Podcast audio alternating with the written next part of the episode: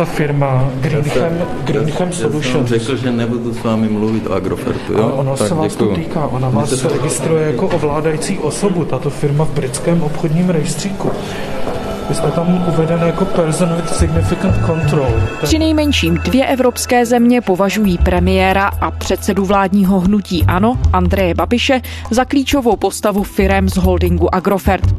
Sám premiér svůj vliv a tím pádem i střed zájmů kvůli unijním dotacím pro Agrofert popírá a upozorňuje, že své akcie vložil do svěřenských fondů. Jak je možné, že se pohled úřadů ve Velké Británii a na Slovensku tak dramaticky liší od českých? A co to znamená pro spor s Evropskou komisí o to, jestli Babiš je nebo není ve střetu zájmů? Je středa 10. června, tady je Lenka Kabrhelová a Vinohradská 12, spravodajský podcast Českého rozhlasu. Bývalá firma, tak mluví šéf hnutí Ano Andrej Babiš o holdingu Agrofert od doby, co jeho akcie vložil do svěřenských fondů. Jenže ve Velké Británii je český premiér evidovaný jako osoba ovládající celý koncern. Vyplývá to z údajů v britském obchodním rejstříku. Šéf kabinetu se přitom k Agrofertu už více než tři roky nehlásí. V Británii ale figuruje jako jeden z pětice lidí s rozhodujícím vlivem na ceřinou firmu koncernu působící v Británii. Velká Británie je tak po Slovensku druhou zemí, která na českého premiéra nahlíží jako na klíčového muže holdingu. Jakub Troníček, reportér radiožurnálu. Dobrý den. Dobrý den. Jakube, Pojďme úplně na začátek. Jak a proč jste začal vlastně zjišťovat, jak na Andreje Babiša jeho vlastnictví britské úřady pohlížejí? Vychází to z toho, že Evropská komise přijala nařízení v roce 2018, které v podstatě všem evropským státům nařizuje zprovoznit veřejný registr skutečných vlastníků firem. Ten registr měl fungovat ve všech těch zemích už v lednu letošního roku. Nicméně i na našem příkladu i u ostatních zemí prostě se ukazuje, že to jaksi v praxi nefunguje nicméně ty země to postupně spouštějí. Takže my jsme se zkrátka dívali, kde už to funguje a v tu chvíli Británie byla jedna z mála zemí, která už to přístupné veřejně měla a jméno Andreje Babiše je samozřejmě první, které se v téhle souvislosti hledá, takže to byl prozaický důvod. About GreenChem. GreenChem is one of Europe's largest AdBlue producers and distributors. Part of Agrofert Holding, a large privately owned Czech company which employs more than 34,000 people divided over three main business units chemical production, food production, agricultural production. V Británii působí jedna ceřiná firma Agrofertu, ta firma se jmenuje Greenham Solutions a Andrej Babiš je tam vedený jako takzvaná osoba s rozhodujícím vlivem na tuto firmu Greenham Solutions. The chemical production, which is almost 50% of the business, contains amongst Greenchem also two large urea production companies, which supply the raw material for AdBlue to Greenchem. Podstatné je to, že ten důvod té registrace Andreje Babiše je ten, že firmu může ovládat skrze svůj vliv na svěřenské fondy. To je klíčové z toho pohledu, že vlastně tím de facto ty úřady říkají, že může kontrolovat celý holding Agrofert. Protože může-li kontrolovat přes svěřenské fondy jednu ceřinou firmu, znamená to automaticky, že může kontrolovat i ty všechny ostatní. Takže Andrej Babiš je tam skutečně u té jedné firmy. Ta firma je pobočka nizozemského holdingu, který jmenuje Green Greenchem.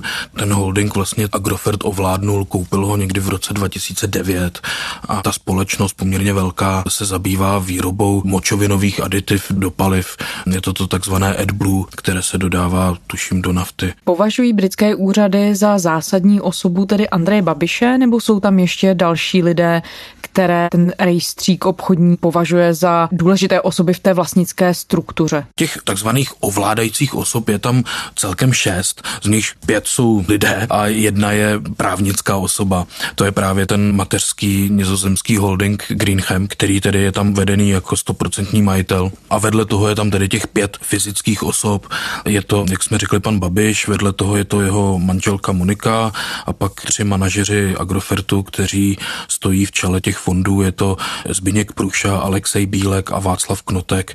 V podstatě ta pětice celá vychází ze struktury těch svěřenských fondů, z toho, jak jsou nastavené. Jde o lidi, kteří zkrátka mohou ovládat a také ovládají ty svěřenské fondy. U všech je tam ten důvod daný stejně, že mají vliv na rozhodování toho fondu a ten fond zase má vliv na rozhodování té firmy. Mm-hmm. Takže takto je tam popsán ten systém vlastně té kontroly. Získal jste vysvětlení, jak je možné, že premiér Andrej Babiš je tedy považovaný za skutečného vlastníka v Británii ale není považovaný za skutečného vlastníka v České republice? Ono to vychází z toho, že každý stát si vykládá zjevně trošku jinak tu příslušnou evropskou směrnici. Čili zatímco v Británii zjevně si to tamní legislativa vykládá tak, že tedy Andrej Babiš by měl být tou ovládající osobou, u nás to tak není. My jsme v tom zavádění té směrnice jak si pozadu, my ještě nemáme schválenou ani příslušnou legislativu. Minulý týden schválila vláda teprve návrh toho příslušného zákona. Yeah. Vláda schválila návrh zákona o evidenci skutečných majitelů. Podle opozice nebo organizace Transparency International úprava pomůže premiérovi Andrej Babišovi z hnutí ANO ve sporu o jeho údajný střet zájmů. Podle ministerstva spravedlnosti se jedná čistě o zákon, který do českého práva přenese směrnici Evropské unie proti praní špinavých peněz a financování terorismu. Kritici ale upozorňují, že úprava pomůže premiérovi Babišovi ve sporu o jeho údajný střet zájmů.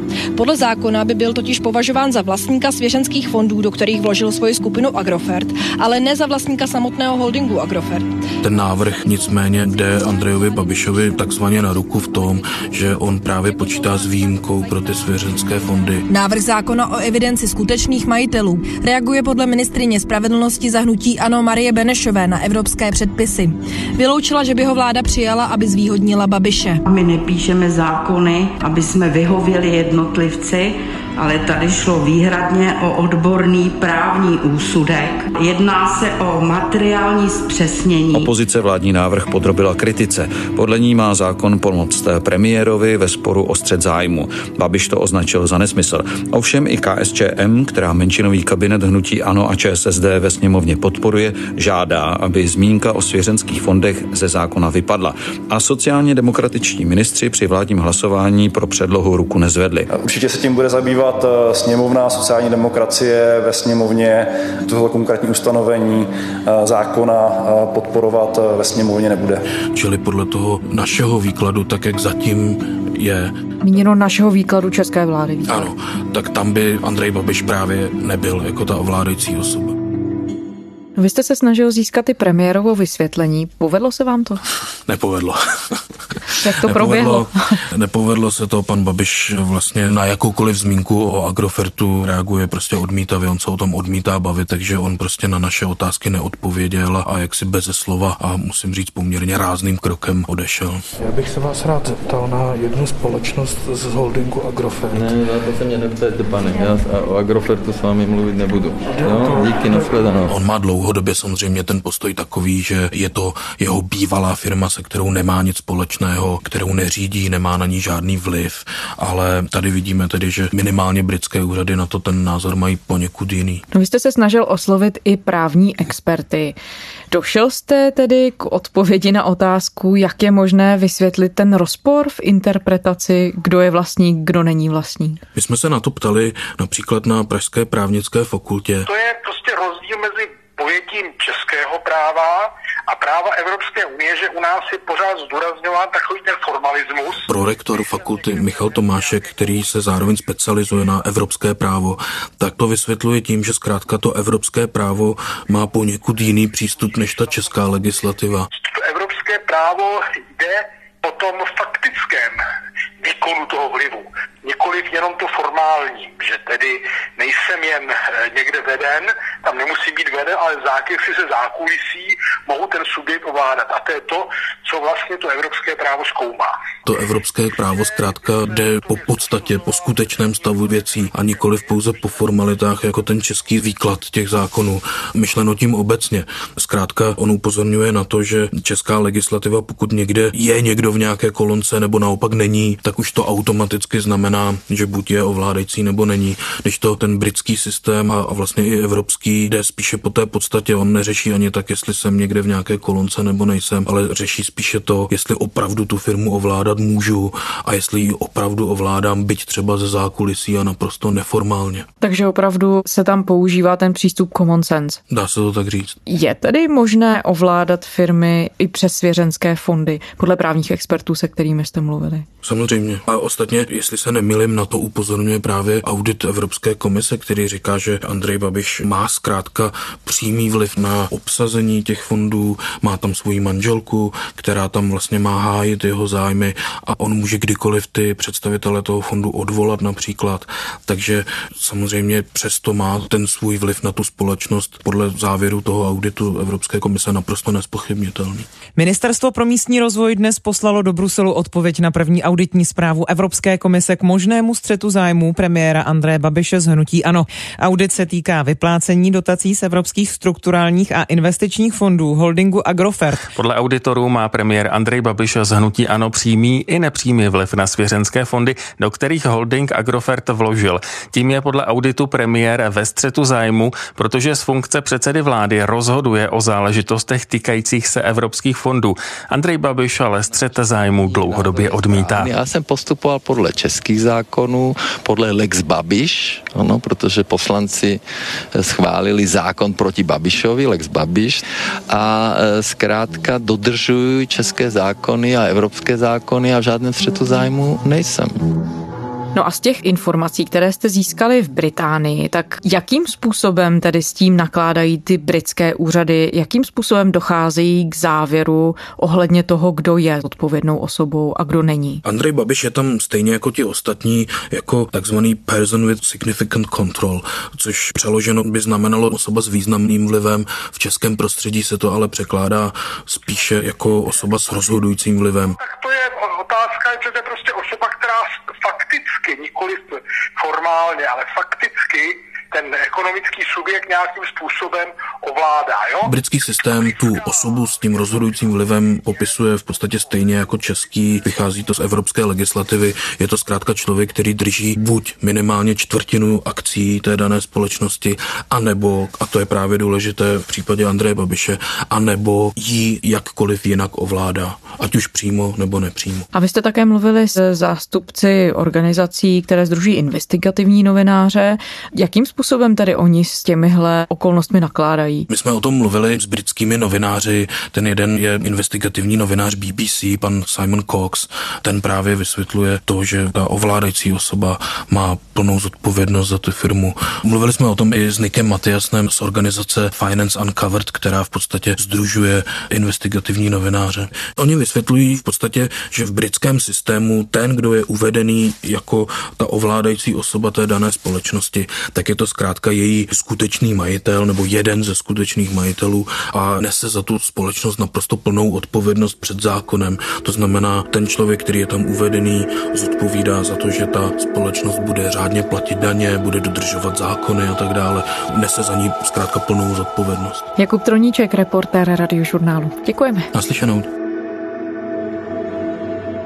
Premiér Andrej Babiš podle organizace Transparency International nadále ovládá holding Agrofert. Organizace to dnes uvedla s odvoláním na informace ve slovenském registru partnerů veřejného sektoru. Babiš vyjádření odmítl. Tak Velká Británie je už druhou zemí, která na českého premiéra oficiálně nahlíží jako nejenom politika, ale také jako na klíčovou postavu společnosti, která čerpá evropské dotace. Co to znamená? Znamená to to, že už druhá země v podstatě potvrzuje ten náhled, který má Evropská komise a který teď zhmotňuje v těch auditech o střetu zájmu premiéra Babiše. Filip Nerad, analytik Českého rozhlasu. Které zatím předběžně, ale už víceméně jasně konstatují, že Andrej Babiš je ve střetu zájmu, že je jednak na jedné straně politikem, který aktivně se podílí na implementaci evropského rozpočtu v České republice a zároveň je tou ovládající osobou holdingu Agrofert. Teď to definitivně nebo jasně říkají britské úřady, takže čistě teoreticky by to mohlo znamenat, až vyjde ta finální verze auditu Evropské komise a pokud ta dotčená společnost Greenham Solutions by pobírala v Británii dotace, jelikož ještě platí přechodné období po Brexitu, tak ona stále ještě může nějaké dotace získat, tak pokud by nějaké získávala nebo nárokovala, tak by za takové situace na ně neměla nárok. Ale to je pouze čistě hypotetický dopad této kauzy. Tou první zemí bylo, jak jsme zmínili, Slovensko Slovensko. Tam to platí tedy podobně, Filipe? Co se týče těch potenciálních dotací a tak dále? Samozřejmě mělo by to tak platit, ale jak už tady zaznělo od Jakuba, každá ta země přistupuje k tomu střetu zájmu premiéra Babiše po svém, vykládá si ten institut střetu zájmu trochu po svém, takže předpokládám, že i na Slovensku úřady asi čekají na to finální rozhodnutí Evropské komise, kdy to bude černé na bílém, že Andrej Babiš je nebo není ve střetu zájmu a podle toho by se měli zachovat. Auditoři Evropské komise už loni uvedli v té zprávě o dotacích z evropských strukturálních fondů, jak si to zmiňoval, že český premiér ve střetu zájmu je. České úřady odpověděly koncem května. Víme, co v té odpovědi je? Detailně to nevíme, víme jenom to, co sdělilo Ministerstvo pro místní rozvoj, respektive ministrině pro místní rozvoj Klára Dostálová z Hnutí Ano, že se v té odpovědi soustředili na kauzy, které jsou takzvaně ještě otevřené nebo které Evropská komise v tom auditním řízení neuzavřela ale co konkrétně tam ministerstvo odpovědělo, nevíme. My teď vlastně čekáme, zda komise vlastně bude s těma připomínkama, co tu máme jako OK, anebo řekne ne, tohle si ještě třeba potřebujeme vysvětlit. Jo, Pouze ministr průmyslu Karel Havlíček za ANO zmínil to, že si české úřady vyžádali od Evropské komise vysvětlení, na základě čeho eh, dospěli k názoru, že známá a sporná dotace na linku na toustový chléb společnosti Penam neodpovídala pravidlům. Ale další podrobnosti té odpovědi zatím neznáme. No a potom tu je ještě auditní řízení, které se týká zemědělských dotací. V jaké fázi jsme tam? Tam to ještě není tak daleko, zatímco u těch strukturálních fondů tam už existuje ta finální zpráva a už české úřady reagovaly i na tu finální zprávu a teď už se opravdu čeká jenom na tu poslední tečku a na to konečné zveřejnění, které by podle vyjádření Evropské komise mohlo přijít někdy na podzim.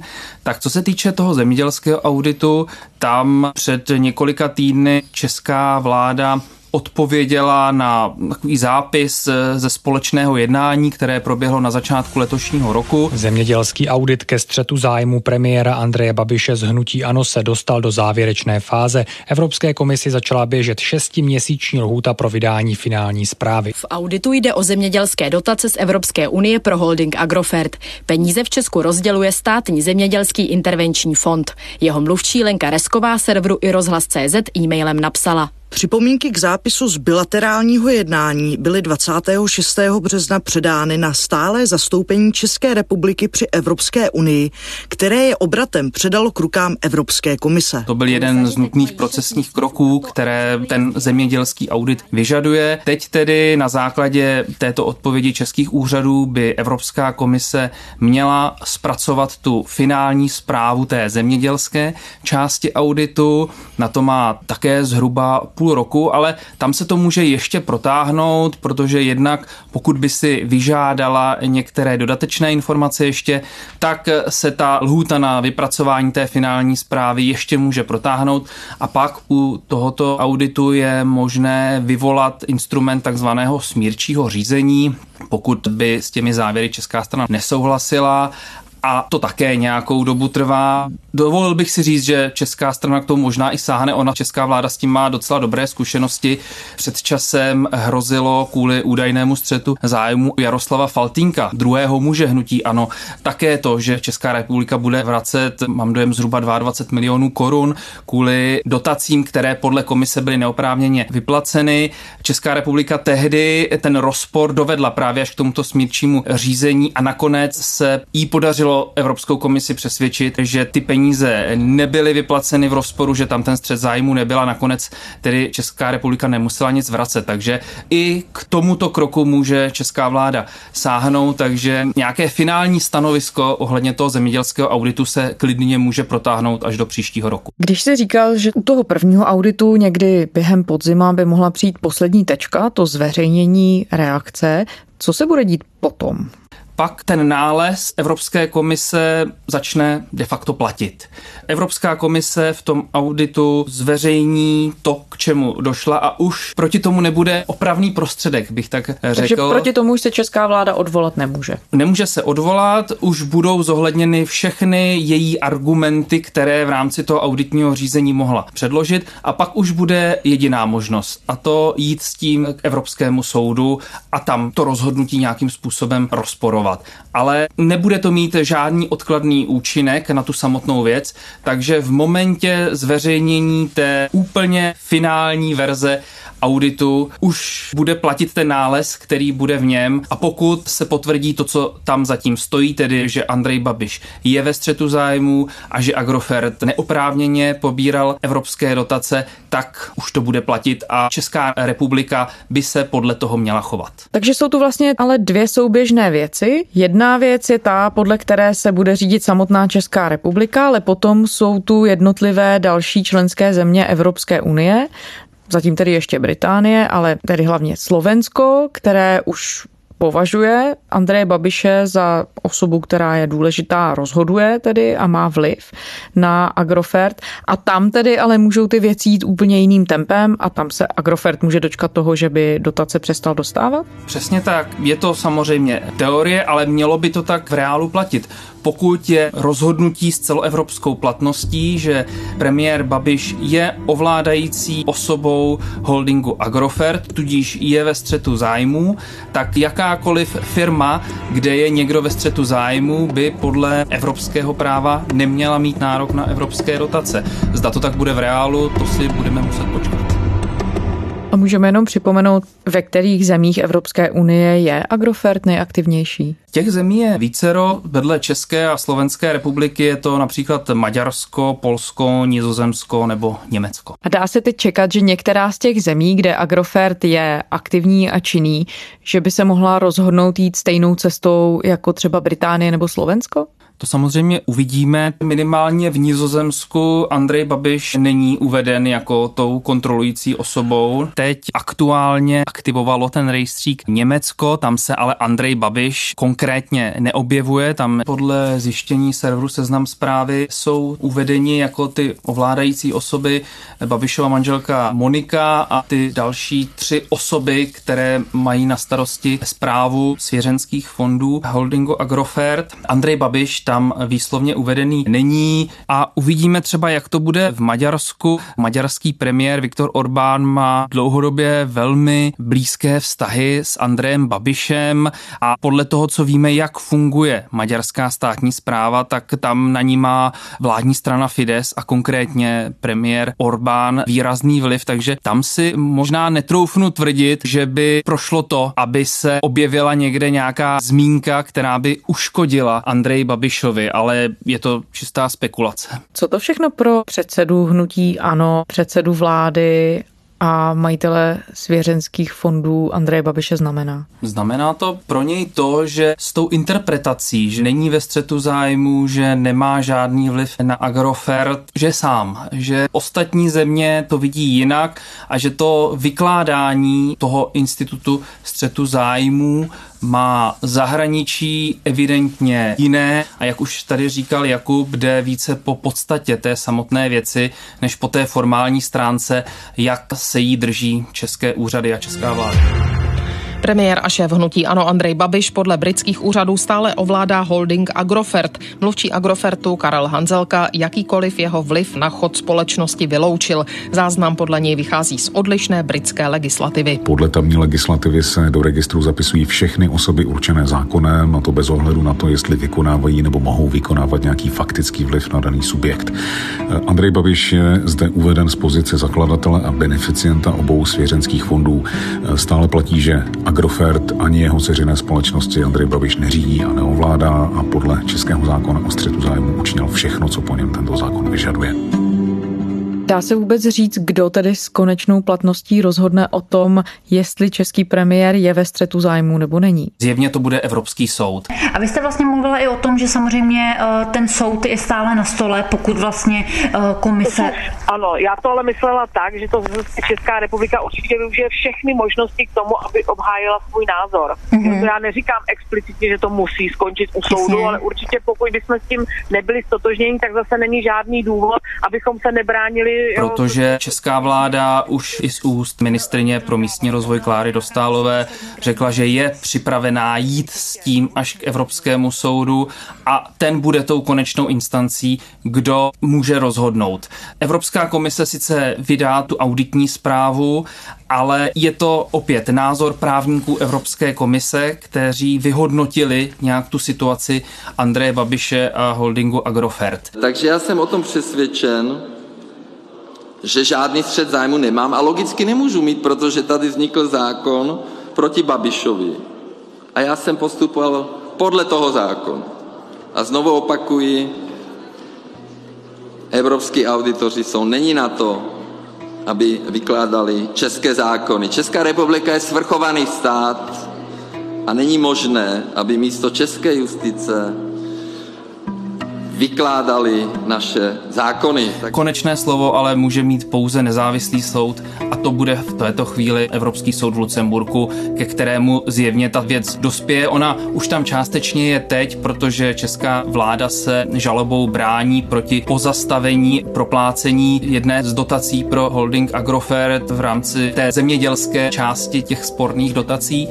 Ten soud už v podstatě tu věc na stole má a pokud je česká vláda nestáhne, jako to bylo v případě té první žaloby, tak po mnoha měsících by mělo přijít nějaké rozhodnutí definitivní, jak to tedy s Andrejem Babišem je. Zda má pravdu Evropská komise a nebo například britské úřady, že je tou ovládající osobou a je tudíž ve střetu zájmu, nebo má pravdu česká vláda a české úřady, kteří tvrdí, že ne. Filip Nerad, analytik Českého rozhlasu. Děkujeme. Díky za pozvání, naslyšenou.